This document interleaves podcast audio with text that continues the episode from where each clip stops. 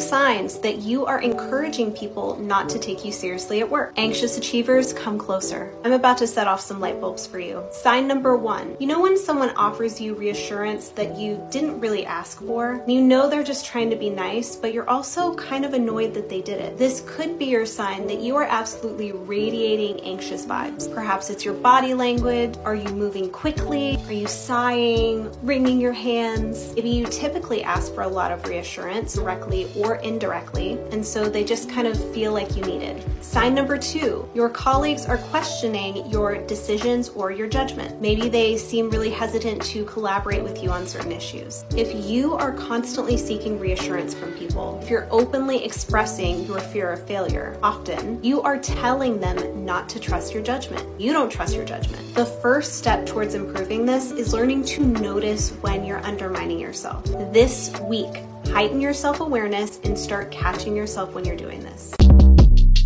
Short Cast Club